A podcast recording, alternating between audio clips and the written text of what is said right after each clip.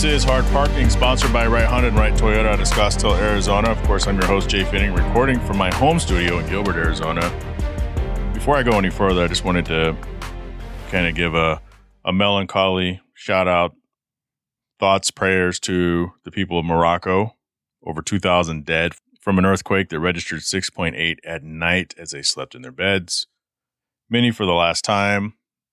Thousands of more are sleeping on the streets because it's, not safe to sleep in the rubble. You know, we've had a lot of natural disasters. I think they're just part of the Earth's evolution. Some of them are caused by us abusing the planet, but some of them are just caused by they're just natural disasters. You know, whether it's Maui, whether it's Morocco, but thoughts and prayers.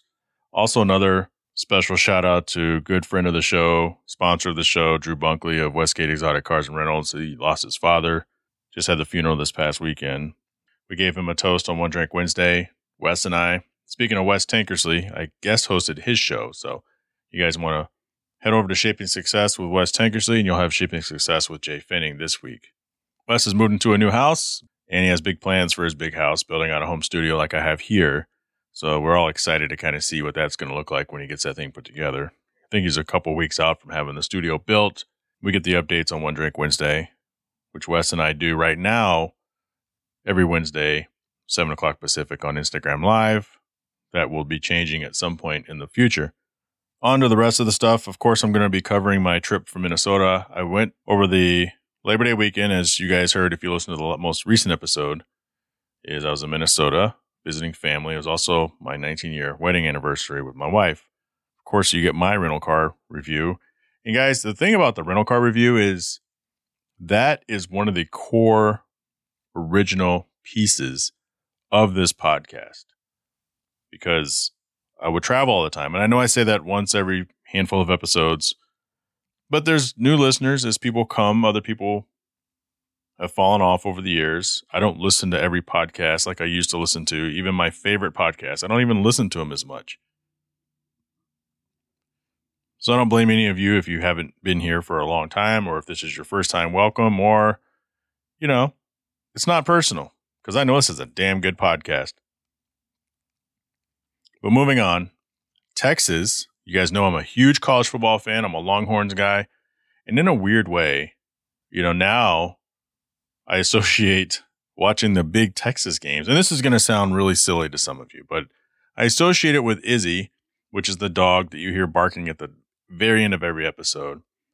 And this week, September 12th, will be the one year passing of my favorite dog. He's basically like another kid of mine. We had him for 14 years, and he was very much my dog.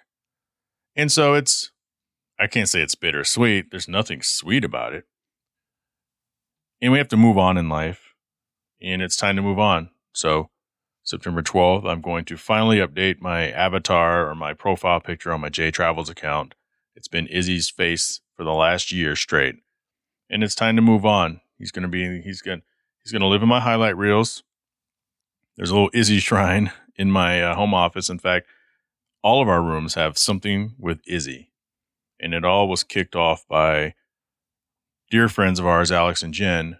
It, you've heard them on the show before, but they sent the first token, and had already planned on buying a few other things. But with that being said, college football is back.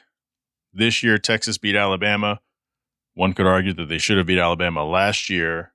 And there's a little bit of sports. You guys are just going to have to put up with this little sports talk because football to the core is my favorite sport, even more so than cars.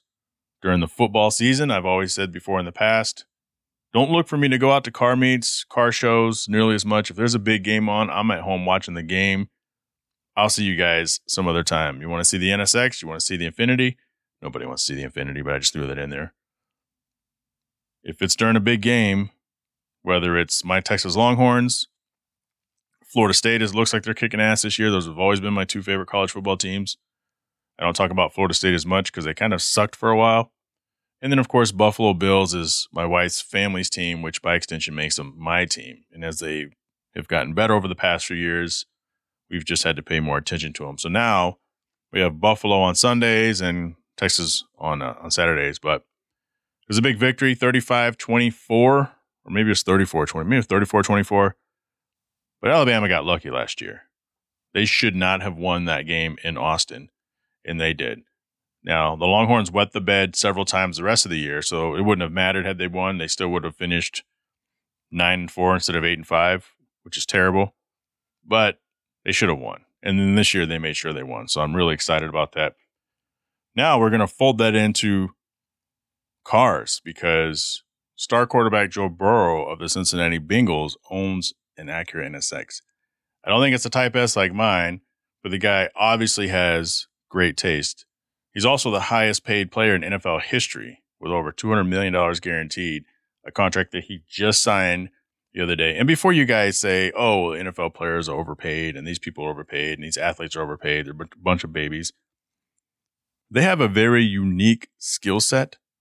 And that person, that top slice of a percenter, percenter, produces so much revenue for that city and that organization. They're being paid.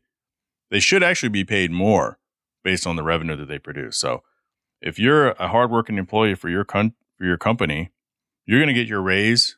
But no matter how much you produce for your company, unless you have a bonus system set up, you're not going to get paid that much more. But my wife, she has a base salary and a really good one, but she gets paid pretty good off of performance from going out there and busting her ass. And it's no different than an athlete. They go out there and they bust their ass, they get their bonuses, bigger contracts. And so just think about that the next time you start complaining about how much money a professional athlete makes versus the regular person because they aren't regular people.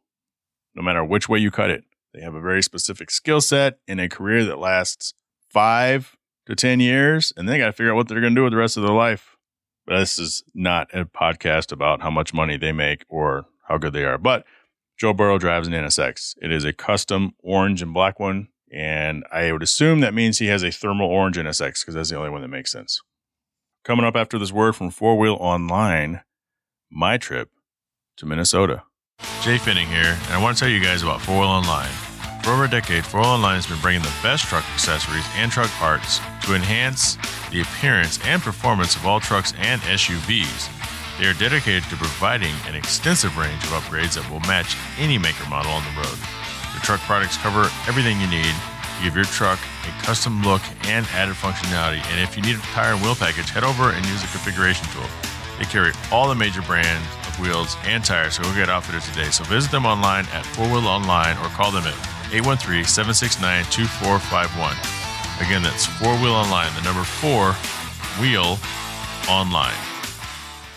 You know, as I sit here before I talk about Minnesota, it would be remiss and careless of me not to mention that today is also my grandson Zeke's birthday. Well, Yvette went to the store to buy him some last minute stuff. We're going to go out of town this week. So next week I'll be in San Diego. Don't worry, I'll have an episode prepared for you guys that I still have yet to record, but I'll get it done. And then the following week, you'll get to hear about my San Diego trip. I got a lot of trips planned up. I got a few trips lined up.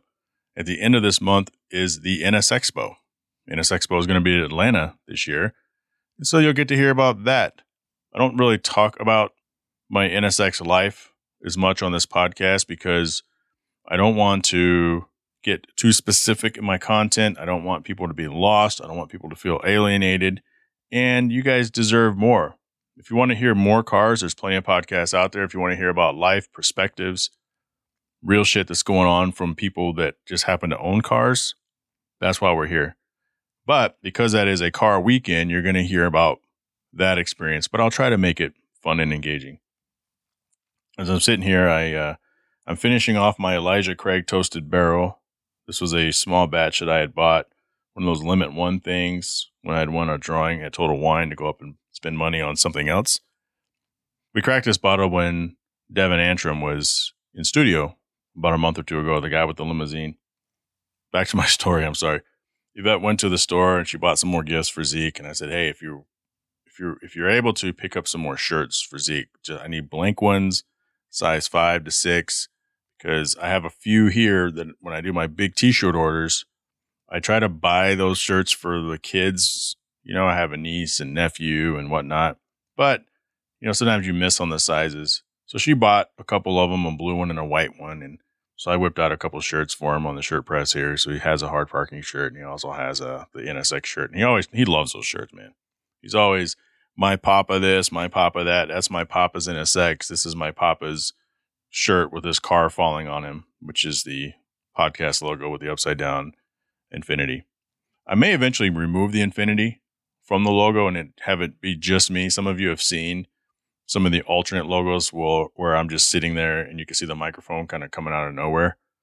In the original logo, the microphone comes from behind the Infiniti or from the trunk of the Infiniti. In fact, on the side of my car right now, it's just hard parking everything.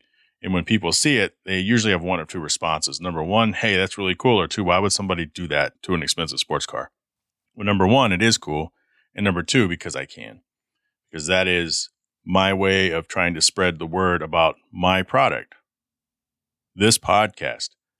I know you guys are good about telling people about the podcast. I think, actually, I know that some of you are really good about laughing and thinking about it and talking about it. And on Jhae's podcast, I heard this and I heard that.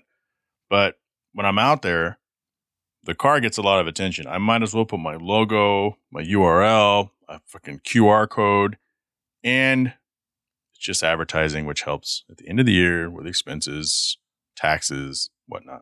Anyway, getting on to my trip in Minnesota. I'm going to do this sort of chronologically, just like I did the Puerto Rican episode. I think a lot of you, the feedback on the Puerto Rican episode was excellent. I'm not video recording this. I don't have a lot of stuff to throw up as far as extra graphics go. And I'm also conflicted about recording, video recording these podcasts.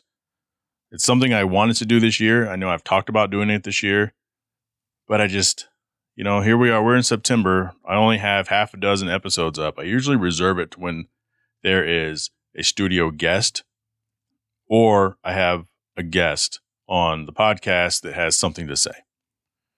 You know, so those those are the two things. Either you're here sitting in front of me and we can record it, or you're somebody that has something to say. Like a couple episodes with Marcus and John on RTWJ podcast. That was an exceptional episode. I don't think it's polarizing episode. It's one of those episodes that people judge by the cover until they listen to it and they say, "Oh wow, that was really good." Or when I had Noah Nelson on and we talked about the Free Burma Rangers. You know, that's important to get those things out. When it's just me, no one wants to see me and, and hear me talk all day. Visually, it's enough just to hear it. You don't have to watch me. So when we travel, Yvette and I travel, we try to get to the airport a little earlier, we have kind of this tradition that we've started to where if we get there an hour, hour and a half early, which there's no, I mean, they tell you traditionally get to the airport two hours early, blah, blah, blah, but we both have TSA pre check. We rarely ever check a bag. When we check a bag, we make sure we get there really early because you have, you have no control over those lines. Those baggage lines, unless you have status, which neither one of us have any status anymore. Unless you have status, you're waiting in that long ass line. But when we do our normal traveling, we just have our carry ons, so we don't check those in. So we both fly through TSA and then we find a place. If it's an early morning flight, we usually find a place to have a mimosa or a Bloody Mary. That's just like our traditional send off. And the food, the drinks at airports isn't great. Guys, it's not good. There's a few places and a few airports that are pretty good, but just in general, I'll say that overall, not really good. But you don't care because you're on vacation just like you eat like shit when you're on vacation. Why? Because you're on vacation. So we get to the airport and it's not really an early flight. I think we flew in. Yeah, we didn't fly until the afternoon. We went to a place called Humble Pie. And so it's a pizza place. Like we have an extension of them over here in, in Gilbert called Humble Bistro, which is kind of nice, but Humble Pie is pizza centric. So we sit down at our table and you scan the QR code to order your food. And then they have the little thing on the table now too. So if you've gone to like a Red Robin or, or Ruby Tuesdays, probably Applebee's, TGI Fridays, now they have those little, and you parents, especially if you're a parent, you know what I'm talking about. They have those little things in the middle and you scan it and you place your order right there. So the server, they bring you your water and they stop by every once in a while. And then the kids are always trying to play games and shit. But especially when you're in an airport, you know, you scan the thing, you pick out what you want on your phone, you place the order, you put a credit card on file so that they can run the card at the end of your meal. And all the server does is run the food out to you. And then it asks you for a tip. Like, what am I really tipping? And I'm a very generous tipper. That's why I make my wife sign and do all the tips when we go out together because she judges me. When I travel by myself, especially if I'm at a hotel bar and it's a nice bar, a nice hotel, and I'm going to be staying there or being there quite often, you know, they say the standard is when you get a drink served at the bar, you tip a dollar per drink. You don't have to do the 15 to 20% gratuity because they're just making you a drink. But I would say if they're a mixologist and they're whipping you up something nice, especially if there's a little show to it and it's a really good drink, I would say tip them more than just a dollar. A couple dollars, maybe, a few dollars, but it's your money. And as I said before, I'm never going to tell someone what to do with their money. But I get in trouble for tipping at the bars. If you, so if I see something that's normally $30 and the bar is selling it for 18, and I'm like, holy shit, this is only 18 bucks here?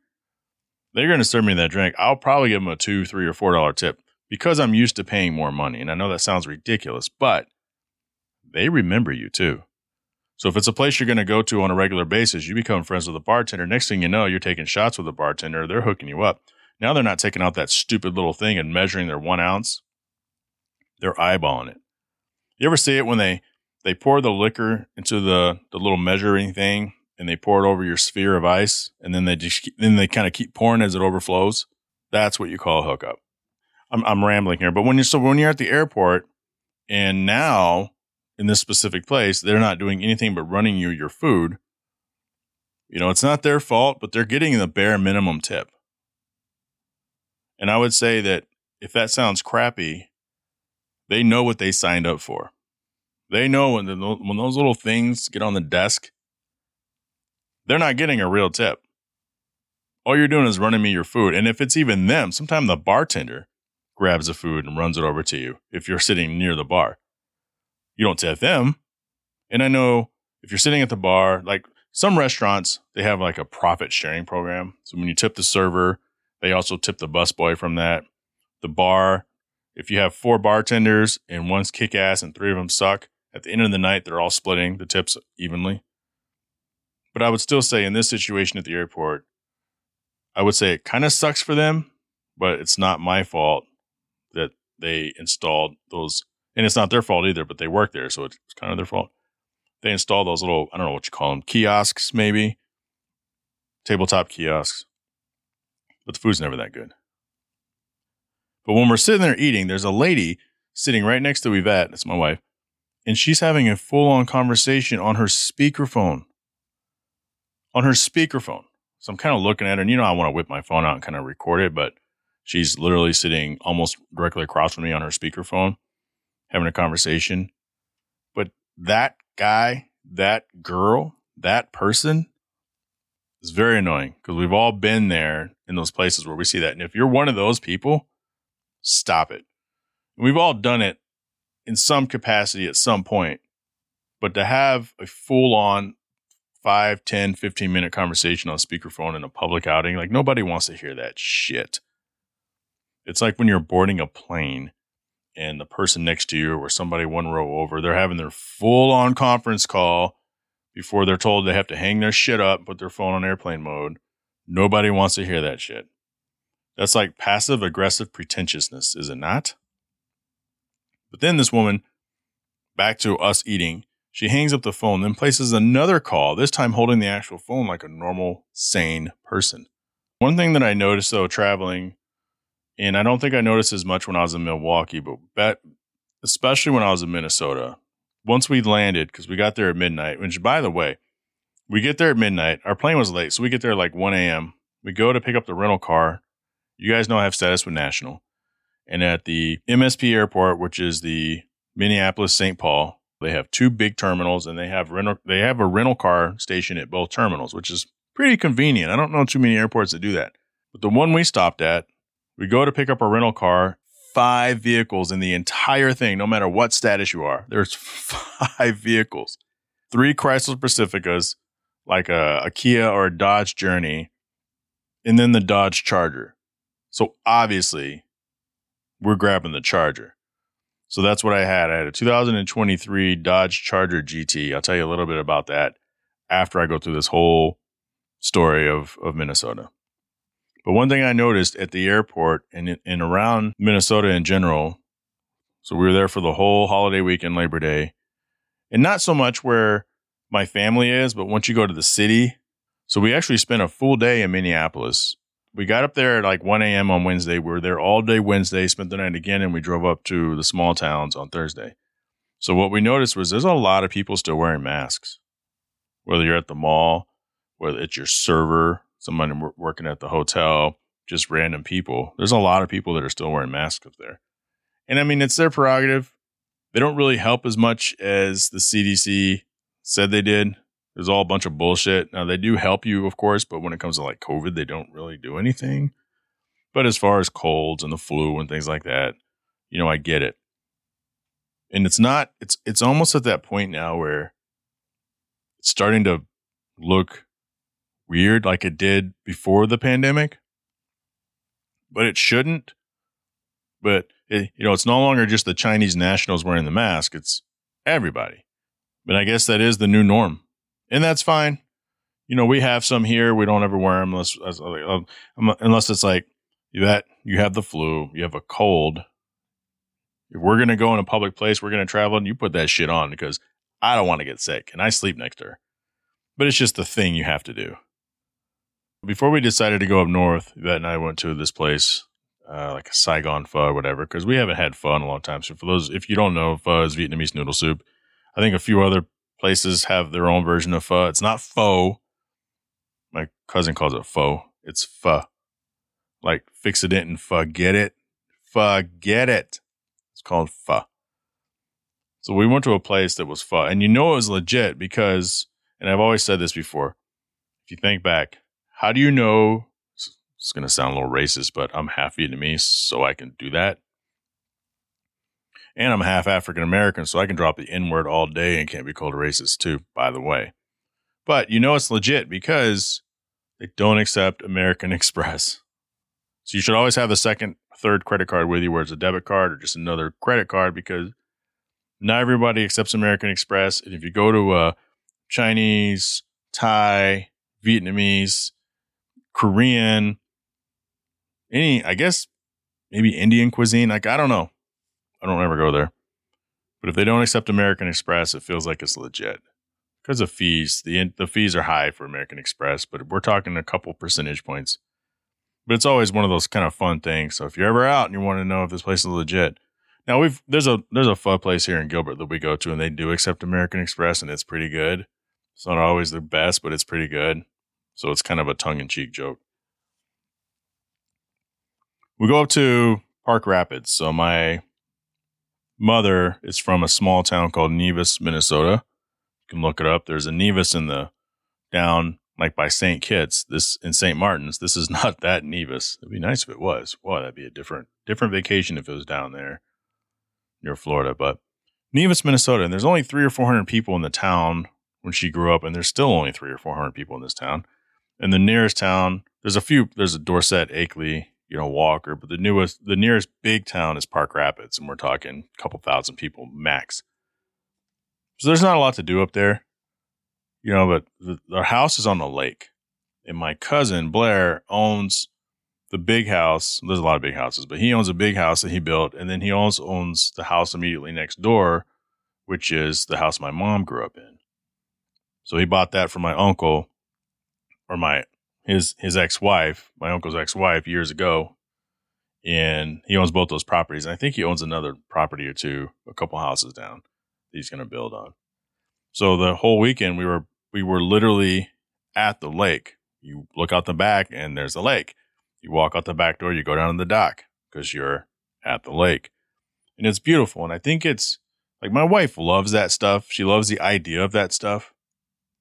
But she's she's so like her family, her immediate core family is everything. And that's the case with a lot of people.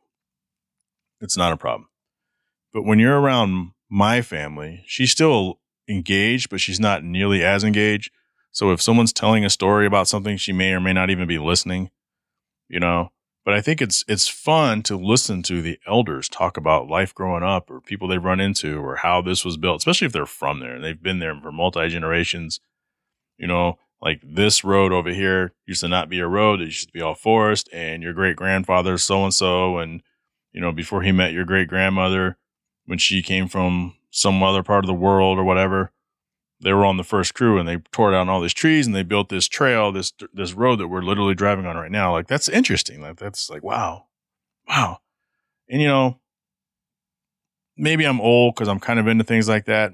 And sometimes my wife listens and sometimes she doesn't. And she may listen to this and I'll probably get in trouble. But one of the notes that I wrote down is it, you know, be present. So for those of you listening, if you're traveling with your spouse, your boyfriend, your girlfriend, you know, try to be present. And what I mean by that is get off your fucking phones. There's a time and there's a place. Be present. So I'll look over and, you know, my wife's taking a nap, which is fine. Or she's on TikTok watching videos, not listening to anything that's being said. Or she's texting my daughter because they're always texting when we're out trying to do something else. I even have to tell her, put your phone up. You're here with me. And it's, look at this picture of your granddaughter. Uh huh. Yeah, I see her because she comes over all the time. Look at your grandson. Yep, I get it. We're on vacation. Let's pay attention. Let's be in the moment. Look out the window and look at all this beautiful shit because this is nothing like we have back home. So then you have to think, okay, what can I do to kind of engage her? Well, I know she wants to go to the lake. Hey, Blair, do you have any guns? Let's go shooting. Yvette went shooting with Wilson and my son, you know, Marcelo and stuff. Like, like, like, I think last year, I haven't, I haven't shot a gun since 2007 when I went shooting at the shooting range. But my cousin has a lot of guns, and despite what you think, I am not anti-gun. I don't own a gun. I have no desire to own a gun. And if the world goes to shit, I have a lot of friends that own guns, so I'll just hang out with them. I need you to protect me and my family. I don't have a gun. But rest assured, I know how to use one. And so one of the things that we did is we went out shooting, and it was awesome. We went out on these trails that, you know, I I had gone out in 2006. I spent some time up in Nevis with my cousin, and we went on these trails with these dirt bikes. Not the dirt bikes, but the big quads, the big Grizzlies. I don't, I don't know Kawasaki. Somebody makes the Grizzlies. We took out two Grizzlies. Blair and I, we hit the trails, and it was a fucking blast. And it's nothing like we do around here it was a blast. We went to this little restaurant. We ate. We get to on the trails, and it was a blast. And we went to eat at that restaurant this time too with my wife, and she had fun. It was hot outside, complaining a little bit because the sun was beaming on her, but it wasn't Arizona, but it was still hot. So anyway, we go on these back roads, and we're driving, and he's trying to take like the scenic route instead of the highway. And it was a long drive. I get it. And if I was in the back seat, I would have been napping because it all looks the same. But it's still cool. But when you're awake, be engaged. So we get to the spot and we pull out all these guns. And we had a 357 with 38 special, which is a revolver. He had a 22 revolver, but it has a 10 round clip. I now now I thought all revolvers were six shooters, Cowboys and Indians six shooters, but Smith and Wesson, I think it was a Smith and Wesson. He has a lot of Rugers, and if you guys know guns and this means something to you, if you don't, these are gun manufacturers and everybody knows Smith and Wesson anyway. That's just like the popular, you know, name brand gun. It's like saying uh, Gucci. Everybody knows Gucci, whether you buy or own any Gucci shit. Everybody knows Versace. So Smith and Wesson is the it's that name brand. Everybody knows Ferrari. So anyway, we had the 22, but it had a 10 round clip, and it was it was like a special 10 round barrel, I guess. Some sort of a special thing that they did for like a year or two and it and it didn't pan out. But he has one of those. And we had a couple other 22s and then we had a an AR16. Was it an AR15? It's a Ruger 556, so it shoots 556 rounds and this motherfucker was crazy. So we set up these beer cans or, or they're actually full beers that he had found. So we took them out there and set them all up. We're shooting at him. It was my brother, you know, my wife, my cousin and his wife. We went out there and we were we were busting caps for about an hour, and it was a lot of fun. And that's the first time I've shot anything, any pistols, since 2007. And it's the first time I've shot an assault rifle. And this thing had phosphorus rounds, and you could see the tracers, and this thing was loud. You know what's funny? I, I showed my my brother in law a video of me shooting, and he's like, because this this thing, this gun was incredibly heavy, and it's had a 10x scope on it, which was overkill for the situation, and he forgot to take it off. He is my cousin. And my wife, last time she shot one of these guns, because my brother in law has one, they had it on a tripod on a table. A lot easier. So I'm trying to hold this thing up. And I guess I wasn't holding it correctly because I had brought my head to the scope instead of the scope to my head. Because, you know, the back of the, the rifles, whether it's a regular rifle or an assault rifle, they have the stock. I think it's called a stock. And that's the thing that rests against your shoulder and you can adjust it. So since my shoulder is lower than my head, I was meeting, you know, I was meeting the scope instead of bringing the scope up to me.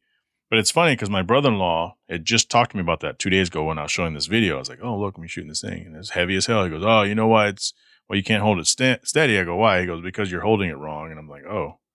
And my brother in law, he knows a lot. I trust him on this because he owns a gun and I and he has a certification and I don't.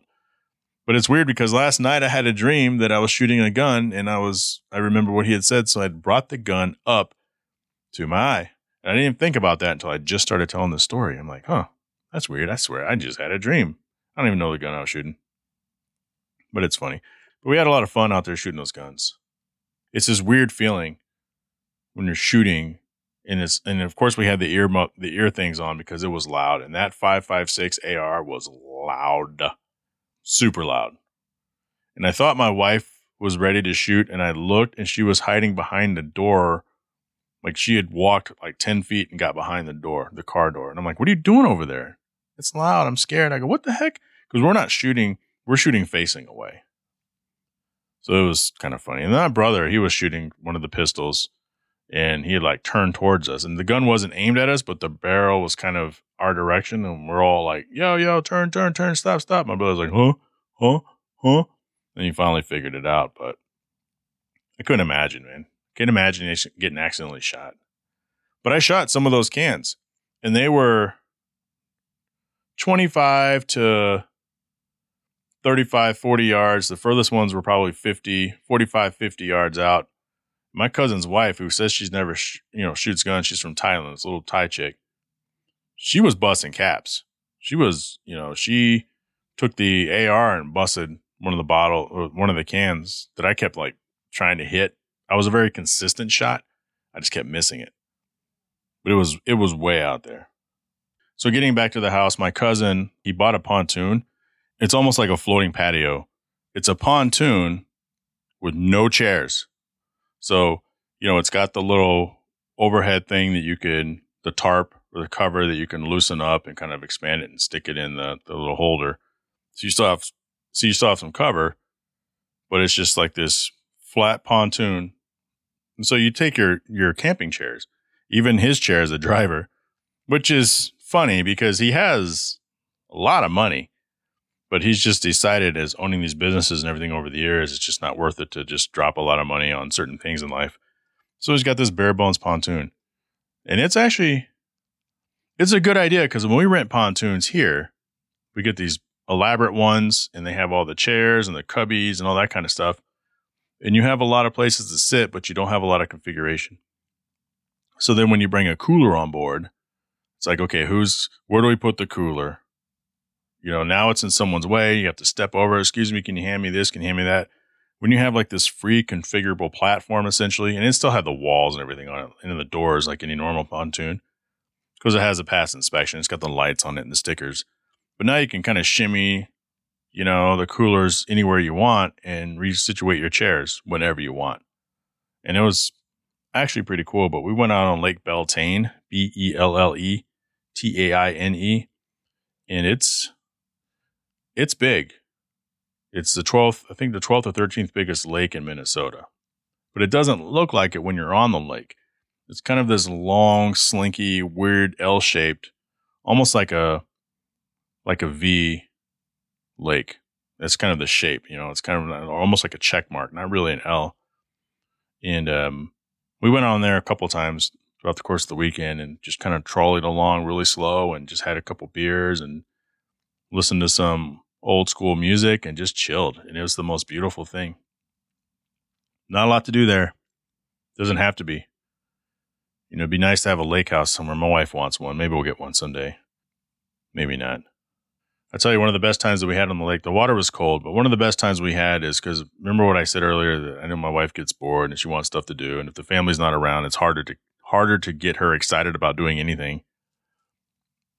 But my cousin has a paddleboard, so we had him dig the paddleboard out, and I sit there and spent 15 minutes airing the thing up, aired it up, and then Yvette and I went out on the lake on the paddleboard. She sat in the back, I sat like right in front of her, and we just paddled I kind of went out to the middle of the the bay that they're at and then came back like three or four times and we just had a bunch of small talk and fun stuff.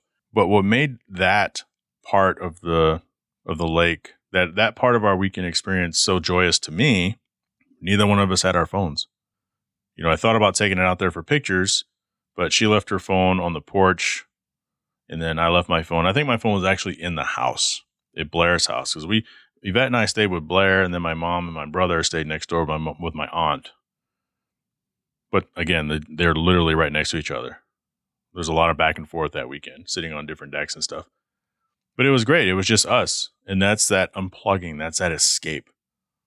And I, you know, my wife will tell you that I'm on my phone just as much as she is. That's bullshit. I am not. And one time we had a disagreement about it, and I go, Show me your stats, and I'll show you mine. And yeah, as much as I'm on my phone, she blew me out of the water, at least. And the stats are always the previous week. So if you're ever having an argument about your spouse, or if you're wondering if you're on your phone way too much, if, if it's an iPhone, it's got screen time. You can pull it up and look at the screen times.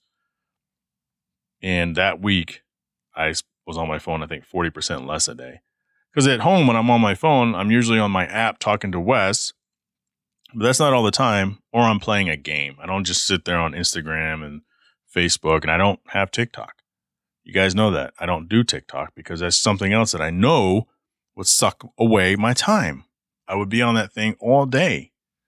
It's like a disease. You know, I look over, my wife's just flying through that shit, and I'm trying to have a conversation with her, and she is so disengaged because of her phone. Huh? What? Uh, nothing. Forget it. What? but everybody has that problem. So I loved being on the lake with her during that. And maybe next year, the rest of the family will come. I don't, they couldn't afford to come, but I also feel like they didn't really want to because they know that life with my family is a little slower. It's not always a party. And familiarity brings desire, right? And what I mean by that is, I'm going to NSX Expo, like I said at the beginning of this podcast, at the end of this month, at the end of September. It's not my first one, it will be my seventh one. And what happens is you kind of build this family reunion type of relationship and atmosphere. So now I can't wait to go back to see the people that I've see every few years and meet the people that I've been in contact with on social media. Some some of them for decades. that I've just never met them. So that's something for me to look forward to. We were planning on going to Puerto Rico, everyone was excited, including myself. I got more excited when I'm like, when I asked, "Hey, is Ray going?" Which is my brother-in-law in Michigan. She goes, "Yeah, Ray's coming down." And then I said, "Okay." Is Wilson and Ashley going and the kids? Yeah, okay. Is Ralphie and you know and, and Nick and all the other cousins coming down? Yeah, they're coming down. Little Ralphie, yeah. I was like, oh, is Eddie and Jose coming? Yeah, they're coming. Great. Now you're more excited about it. I mean, you you wanted to go originally, but now you're way more excited because of familiarity. And when it comes to my kids, there's really no familiarity with my side of the family other than my brother and my mom. And my mom's a little abrasive. That's where I get it from. And the kids will tell you that all the time. My mom doesn't put up with shit. Like she's not a violent, outright mean person, but she's very short and sometimes comes across incredibly insensitive. So if you're listening to that and you're like, aha, that's probably where I get some of it from. She's very matter of fact, and I get in trouble for being Jhae all the time. That's just Jhae being Jhae. And the compassion of me, the conversation in me, the understanding aspect of who I am, some of that comes from being raised by my dad. And again, as a reminder to you guys, I'm adopted. So these this this isn't genetics from them. This is learned behavior from them, starting at the age of five. But then some of it, some of the rest of it is my hard coding, and some of the rest of it is just learning to deal with people for for years and years and years through different job experiences and just personal interactions and things, and uh, through observation. I'm a very observant person, so I I observe conversation and how to communicate. But my mom is very, she could be short. So if I complain about shit that's going on here, my mother in law, my wife, my daughter, Zeke, my wife's like, oh, hell no. I'm, I'm glad I'm not there because I would say something and she would. Whereas I don't really say stuff unless I feel like it's necessary. It's like, should I bring that up? What would be the point of that? What's the end game? Who is it going to benefit or am I just going to get yelled at? All right, I'm not going to say shit because I'm just going to get yelled at. Or I need to say something. I don't care if I get yelled at. This needs to be said. And so I go through that all the time with all sorts of different things in life. But anyway, you know, seeing my brother my mother, it's not enough to excite the kids to want to come. And I don't, I'm telling you guys, that's, that's, I know that's how it is. Like, I think they would like to come, but they don't really want to come that much.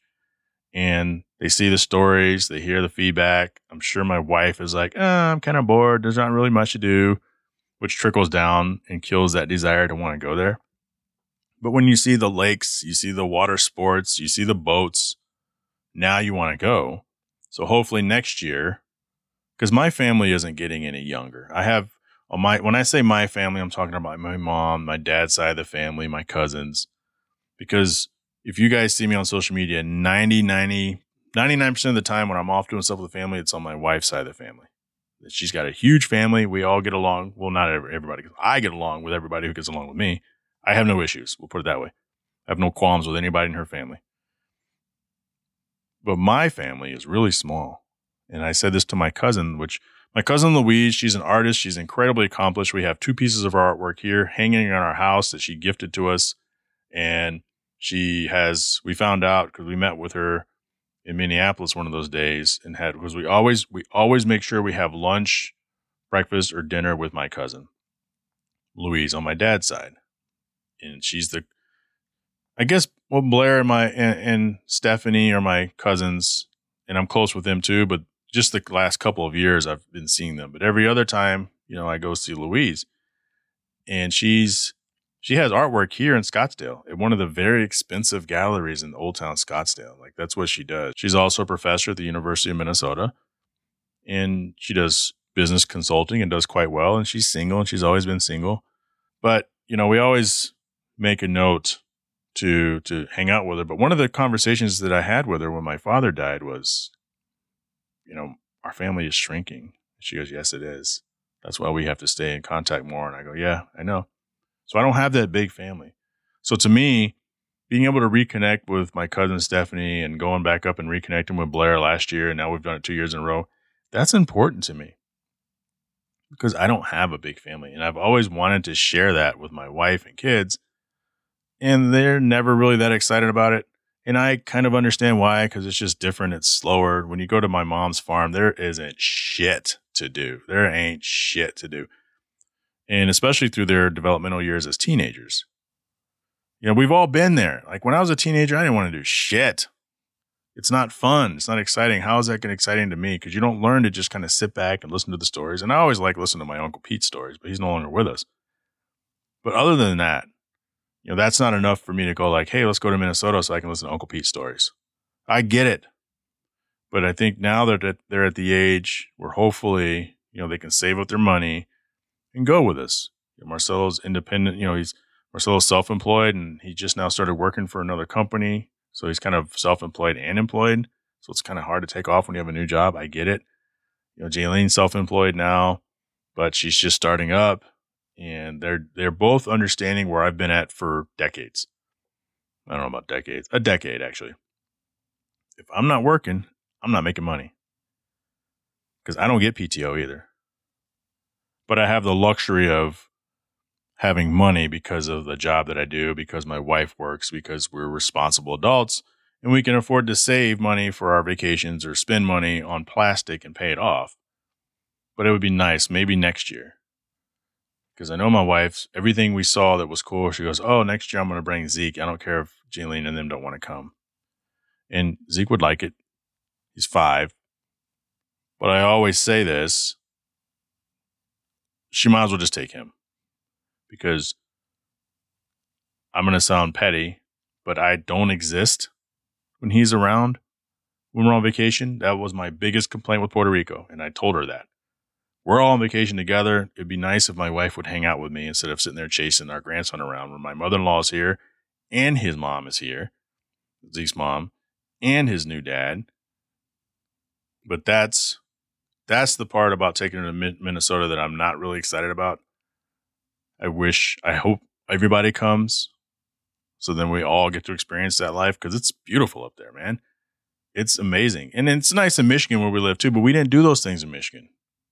We really didn't do those things. And I think it's easy to not do those things when you live there versus doing those things when you don't. So keep that in mind. We wrapped up the trip, went back, you know, to Minneapolis on Labor Day because that was our official anniversary. We got there mid afternoon, went out to eat at a beautiful place called the RH Rooftop in Minneapolis. Beautiful place to eat. And I, I hit it out the park and she loved that bronze rose, by the way. It's on her desk at the end of the hall. I thought about framing it in, a, in a, like a 3D shadow box. But the thing is gorgeous. I'll send you guys a picture. Let me know if you want a picture. Maybe I'll post it on the Patreon. Maybe I'll post it on the uh, Hard Parking channel on Instagram. But let me know. I ask you guys to let me know, and I always hear back from maybe one or two people, and that's it. I'll send it to you. All your other lazy people listening, you're not going to get shit. Some observations in the cities, though. Marriott versus JW Marriott across the street. So we booked the Hilton the first time. So the first couple nights before we drove up north. So this was the Hilton at the airport of Minneapolis. It's less, it's not even a mile from the airport, technically. Because you guys know when you're leaving the airport and you get to that first main freeway, this is literally, this is on the underpass of that first main freeway on the other side. It's called the airport Hilton, which means it has to be within, you know, a certain amount of distance from the airport. And I go to order E.H. Taylor, which is a small batch bourbon, and it's not expensive. E.H. Taylor is about 45, 50 bucks, small batch. If that, I've seen it more. And if I saw it somewhere, I would probably pay a little more. I wouldn't pay a 100 bucks for it, but I'd pay 50, 60 bucks for it because I never see it. And, you know, I'm all about buying something I never see so that I can enjoy it. But the guy goes, Are you sure? Here's our prices. I don't know why, but that one's really high. It was a $100 a pour. I said, Forget that. I'm good. No, thank you. He goes, I understand. So when we came back the last night, this was Labor Day, we stayed at the Marriott, and I call it Marriott Main, Marriott proper. And I call it the Hilton proper and the Marriott proper because they are the mainstays of those brands. JW Marriott is typically nicer than regular Marriott, but when I say Marriott proper, it's not the Residence Inn. It's not the Courtyard Marriott. It's not, is it Staybridge Suites? I don't know if that's Hilton or Marriott or Homebridge Suites, whatever. The, those are all their, those other properties are nice, but that's what I mean by Marriott. Main Marriott is the big one with the convention centers and all that shit in it. So we stayed at the Marriott, and as we're pulling up, I'm like, what fucking Marriott is this? This is the first Marriott I ever built. Across the street is a JW Marriott at the Mall of America, and that thing was looking banging. This place, not so much. So when you walk in, there's a little bar, the snack area, but there was never anyone there. It looked like a courtyard Marriott, and I was disappointed until we found the restaurant inside, and that's where it's like, oh, okay, so this is where the bar is inside the restaurant, which is way inside the Marriott, not in the very front. So fortunately, we found that place. But I go, we go in there for a drink because the restaurant we went to, RH Rooftop, doesn't serve hard liquor. We wanted a couple martinis, which would have been perfect. So we're like, all right, let's go order, order a glass of wine, let's order our food, and then go back to the hotel and grab a drink. She goes, okay. So anyway, so now we're back at the hotel, we're grabbing a drink. And the guy's like, well, what can I get for you after Yvette orders? And I go, hmm, what are you getting for that, uh, that E.H. Taylor? He looked at it and he goes, dude, three ounces for twenty two fifty. I said, wow, that's crazy. He goes, yeah, you won't find a better deal anywhere in the city. I go, I know. Get to pouring. So I got the E.H. Taylor finally at the end of the day, three ounces for $22.50, which is the cheapest you're going to find it anywhere. I can 100% guarantee you that because that should be a 20 to $22 pour on the cheap end. And I'm not even going to count that $100 probably 30 on the expensive end for a one and a half ounce pour. We got three ounces for 22.50. Do you think I tipped him a dollar? Hell no, I tipped him like five. Going back to the beginning because it's worth it. So that was basically my trip. I have a couple more observations to make while being on the road. But before we wrap this up, I still need to tell you guys about the Dodge Charger GT that I rented. It actually wasn't very bad. And when I looked up this thing, it wasn't the bottom of the line Dodge Charger. I think it was like the one up, one or two up. I've never heard of a Dodge Charger GT. I thought maybe someone had taken the rental car and gone to AutoZone and bought like a GT sticker and threw it on there. But it was a capable car, V6. You know, when we were driving, it's about two it's about three hours, three and a half hours from the Twin Cities, which is what you call St. Paul, Minneapolis, up to Park Rapids and Nevis. And a lot of it is this two lane road, two lane highways with crossing, with passing, not, not a passing lane, but little, you know, the passing dots and the no passing, the solid stripe. So I passed a lot of cars in that vehicle because a lot of people drive slow. So it got the job done. Obviously, CarPlay is in there. You know, Dodge has always been good about putting that, the Uconnect is what they call it, it was a very capable car. It was black, nice. I would never buy one. It's just not. That's just not a car I'm into. But as far as rental cars go, it only had four or five thousand miles on it, which is pretty much brand new. And I would totally rent it again.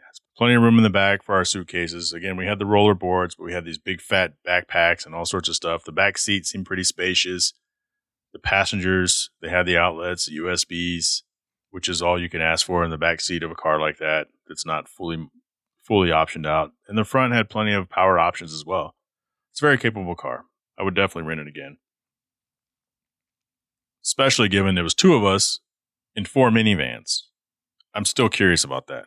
But I can't complain because I got the Dodge Charger. One thing I will complain about before we wrap this up Waze. People who report construction in obvious construction sites are going to hell you guys disturb my podcast that I'm listening to. You disturb the music that I'm listening to. You scare the shit out of me when I'm just driving when Waze is like, construction zone ahead. Police reported ahead. If it's an obvious construction zone, there's you don't report construction. All it does is annoy everyone. If you see a police car that had just pulled somebody over, you don't report the police car because everybody can see it. If it's sitting on the side of the road, or hidden, you report your ass away. You report that like the first person to call wins a trip to the Bahamas. Like you report it immediately. But don't report construction zones and obvious construction zones. If you're on the back, if you're somewhere on a two lane highway and you have to turn around or you hit that construction zone and they got the lane closed and there's a dude standing there with a stop or slow flag, and there's another dude 100 yards down the road letting the traffic come, and then they stop them, and then it's your turn. If somebody hasn't reported that, that's what you report. Road closed. You get to a road and now it's closed and it's not on Waze. then you report it. Anyway, so with that being said, I want to thank Right Honda and Right Toyota, 4wheelonline.com, Sales Shop Wireless Services. Can't forget our Patreon business supporters, Koei Automotive out of Winter Garden, Florida, Pal Construction out of Caledonia, Michigan, Big House Small Home Design out of Ashburn, Virginia, and Traverse City, Michigan. Shaping success with West Tankers out of Boise, Idaho. If you're in a position to help the podcast upgrade, join the Patreon for as little as $3 a month. Get access to bonus audio as well as show swag. And I do mean it. Special thanks to Mark Stoneman, Catherine Cox, Sadie Ramos, Richard Graves, Byron Jones, Bo Jung, Alice Kamina, and Drew Bunkley. You're interested in picking up a hard parking shirt, hit the show, hardparkingpod.com. Hit the store. If you're interested in picking up any show swag, go to hardparkingpod.com and go to the merchandise store. Buy it, supports the show. Questions, comments, or concerns, hardparkingpodcast at gmail.com. Follow me on Instagram at jfinning. Join the Hard Parking Violations Facebook page. Also, if you're on Instagram, go to my profile and join the Hard Parking Podcast channel. Do give away things there as well. I can't grow like telling the world how great this show is. Let's do this. Let's grow this thing together. I'll talk to you all next week. Shut up! Now it's stripping time. Ain't nobody got time for that.